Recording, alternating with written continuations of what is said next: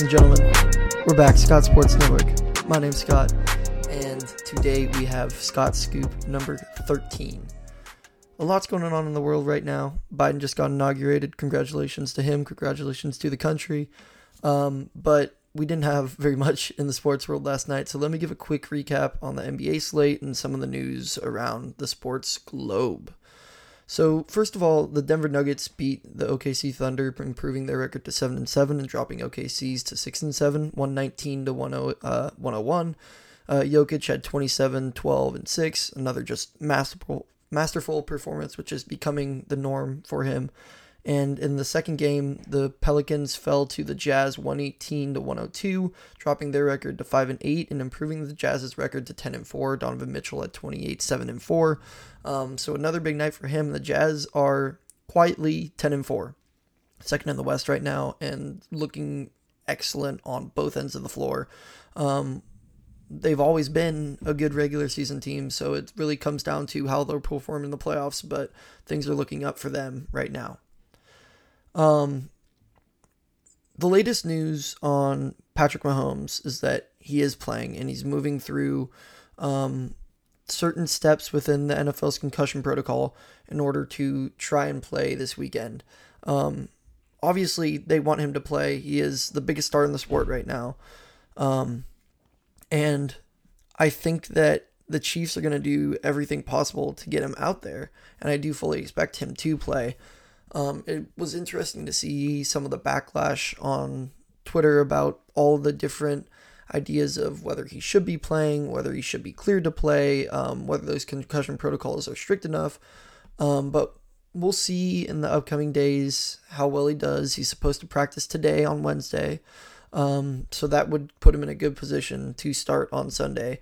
But once again, we'll see how the week progresses. Um, Philip Rivers retired today as well, uh, leaving the Colts in search of their new quarterback, in need of a new quarterback. And I think that there's a few different options they have out there. I think the most likely one is Carson Wentz. Um, although it would seem like the Eagles would want to try and rehabilitate that um, relationship and bring some of that talent out because it seems like Carson Wentz's trade value has never really been lower. Um, but for Philip Rivers, he is an absolute legend of the sport. You can never say he took a game off or took a play off. Um, always extremely entertaining and one of a kind, one of one. So he never really won too much. He made a couple AFC championship games, I believe, but he his longevity and um, just his style of play were fascinating, and he will definitely be a quarterback that has missed one from my childhood, uh, one of the first ones to go from my childhood. And there's a new wave of um, quarterbacks that will be retiring soon, which is gonna flood in this this new era, and it's um, it's the cycle, and it's and it's interesting to see, kind of for the first time for me. Um, next up, I wanted to talk about the MVP race in the NBA currently. Um, Luka Doncic is a favorite at plus 400, but his team is below 500 right now. And that's not something that you can do and win MVP, obviously. And I expect them to to improve. Um, they were without Porzingis at the start of the year. Um, but he has to shoot the ball a lot better than he is doing right now. Um, he's had some noted defensive improvements that have been um, acknowledged for the most part. But he needs to just shoot the ball more, and they need to simply win more games if he wants to do that. so. I think that the favorite in my mind right now should be LeBron James. He has the best record in the league. Um, he's putting up very good stats, and it's something where the media is going to recognize um, just all of the perhaps not snubs, but it's it could become a bit of a like a lifetime achievement award, which it has never really been. But if he performs very very well and they have the best record in the league or one of the top two or three best records in the league, I could absolutely see them giving the MVP to LeBron. So that's about all the sports that we have for today. So I wanted to do something a little bit creative and it's very very very early so don't take much read into this but um, I wanted to do a redraft for the NBA draft for this past draft, the 2020 draft. That was a lot of draft.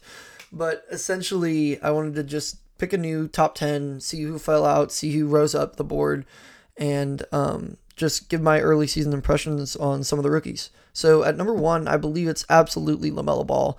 Um, he's been very, very good for their team. He shows a lot of flashes of creativity. He shows a lot of good team defense. I think his shot's going to come around. Um, he's never going to be, I, I don't want to say never, but I don't know if he's ever going to be a primary, primary scoring option on a high level team.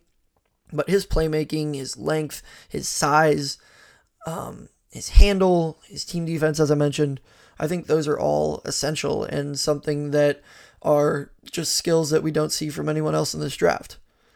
At number two, I would still have James Wiseman. Um, I think he's done just enough to warrant and merit that position. Um, I think that the center position in the NBA is not quite at the running back level that it is in the NFL, where it's like extremely replaceable. But I think that um, Wiseman has done enough to warrant that number two spot. Number three is Patrick Williams, just because of his size, his versatility, um, his pull up shot making ability. I think that he has a lot of potential to improve, and you can see him mold into um, like a very good scoring wing with defensive upside. Um, and at that point, you have to take a swing on that. Um, next up is Tyrese Halliburton. I think he's probably him and LaMelo are pretty neck and neck for me in terms of the best rookie so far. Um, I'm not sure about like a high end ceiling, just considering I don't know about his um, like off the bounce creation and his scoring ability, but within a team construct, within a team defense, um, in terms of being a ball mover and operating in the pick and roll. Um, he shot the ball, the, he shot the lights out of the ball um, to start the year. I, I'd put him at four. At number five, I'd put Devin Vassell. Um, I think that his just on ball and off ball defense has been phenomenal, and I like the the scoring flashes that I've seen. I think that's more than enough to put him at number five. Number six, I'd put the former number one overall pick, Anthony Edwards. Um, he just has too much athleticism and too many um, gifts and traits to drop him any lower. But he has been statistically one of the worst rookies considering how many um, minutes he's been given, how much opportunity, and how big of a leash he's gotten. Um, he hasn't performed very well within that role. Um, number seven, I'd put um, Okoro, Isaac Okoro, just dropping him down two spots from his original position. I don't think that's a, a function of him falling, more than um, Halliburton and Vassell rising. I think he's going to be a very good point of attack defender and team defender as well with his length. Um, I I see him sticking around in the league for ten years, so this is not an indictment on him, but um, I just have him there right now. Um, I like the playmaking abilities he's flashed. I think that his shot is coming around and will continue to improve. So I, I really like Isaac Okoro and I really like his start to the year. At number eight, I have someone rising from 21 all the way up to number eight, and that's Tyrese Maxey. Um, he's shown some incredible scoring flashes. I know he's had plenty of leash and plenty of opportunity due to COVID, um, but I I don't know how he fell all the way down to 21. Um, at number nine, I put Onyeka Okongwu, um, yet to play, but I my pre-draft grade on him was very very high, and I really like his defensive upside and versatility. And yeah, I would still put him at number nine based off of everyone else who is remaining. And then I'd put Deni at number 10. He's really just a placeholder. Like, I think he's going to be an okay wing for six, seven, eight years. I like his um, fit within fit within a team construct, and I like his shooting. So, anyways, we have a lot of fun NBA games coming up tonight. It was going to be 11, but one got postponed, so we have 10 awesome games tonight. My favorite is the Nets versus the Cavs at 4 p.m. Uh, the Nets should have their big three on full display for the first time, including Kyrie Irving, who is returning to Cleveland for just the second time since he asked out. So please feel free to join me tomorrow to recap those games and more. And until then, remember to hype up your friends, tell your mom you love them. I love you, mom, and enjoy the day because it's going to be a great one.